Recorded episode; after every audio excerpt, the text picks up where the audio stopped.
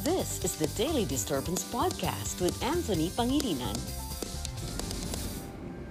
Okay, Bianca, when it comes to this experience of being in a bubble, your husband was in a bubble, you know, maraming artista na pupunta sa isang bubble, and in a way, a lot of our fellow Filipinos live in a bubble because they're either locked in or quarantined. What have you learned about being in a bubble, and how do you live in a bubble these days?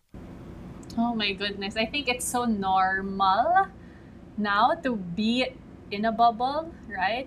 We've all lived it. Ate Maricel goes in and out of a work bubble. My husband was in a PBA bubble for two months and tayo in our homes, we are in our own little bubble because we try to not go out because we have to stay home. Uh, what has worked for me is definitely structure and routine. Everything outside our bubble, diba, we can't control. We have no idea what's gonna happen, what the numbers are out there, when whatever we're waiting for will come. So, with a sense of structure and routine inside our bubble, inside our home, it makes us feel we have a sense of control of things kahit papano. And parang, I learned this actually about kids.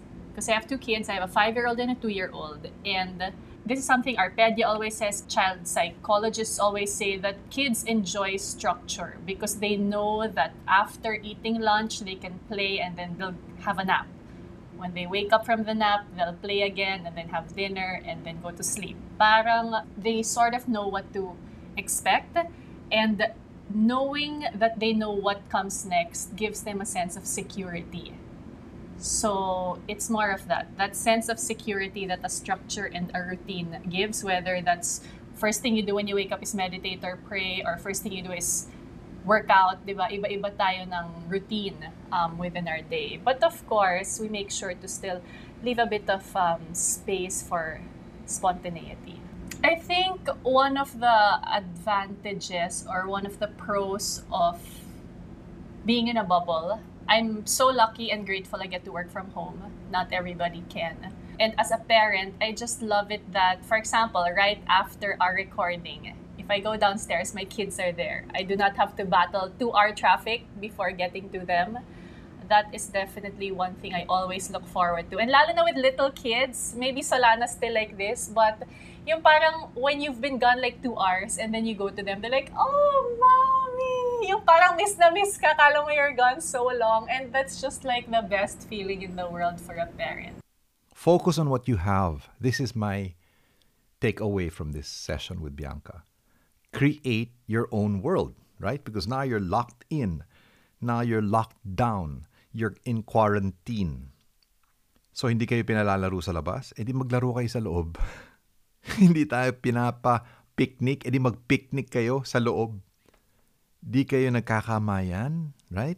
Then why don't you be more physical with your family by hugging and this is something I just thought about and realized myself by by shaking hands and and and by doing what you can't do outside inside your own homes.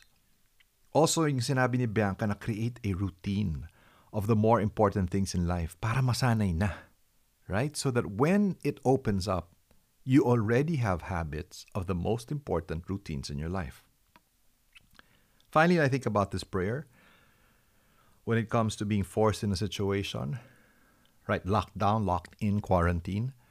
Lord, grant me the serenity to accept the things I cannot change, the courage to change the things I can, and the wisdom to know the difference. As an application, think of one thing today that you can change. Kailangan lang ng konting tapang. And finally, think of one thing that you must accept as a given that you cannot change and be at peace with that.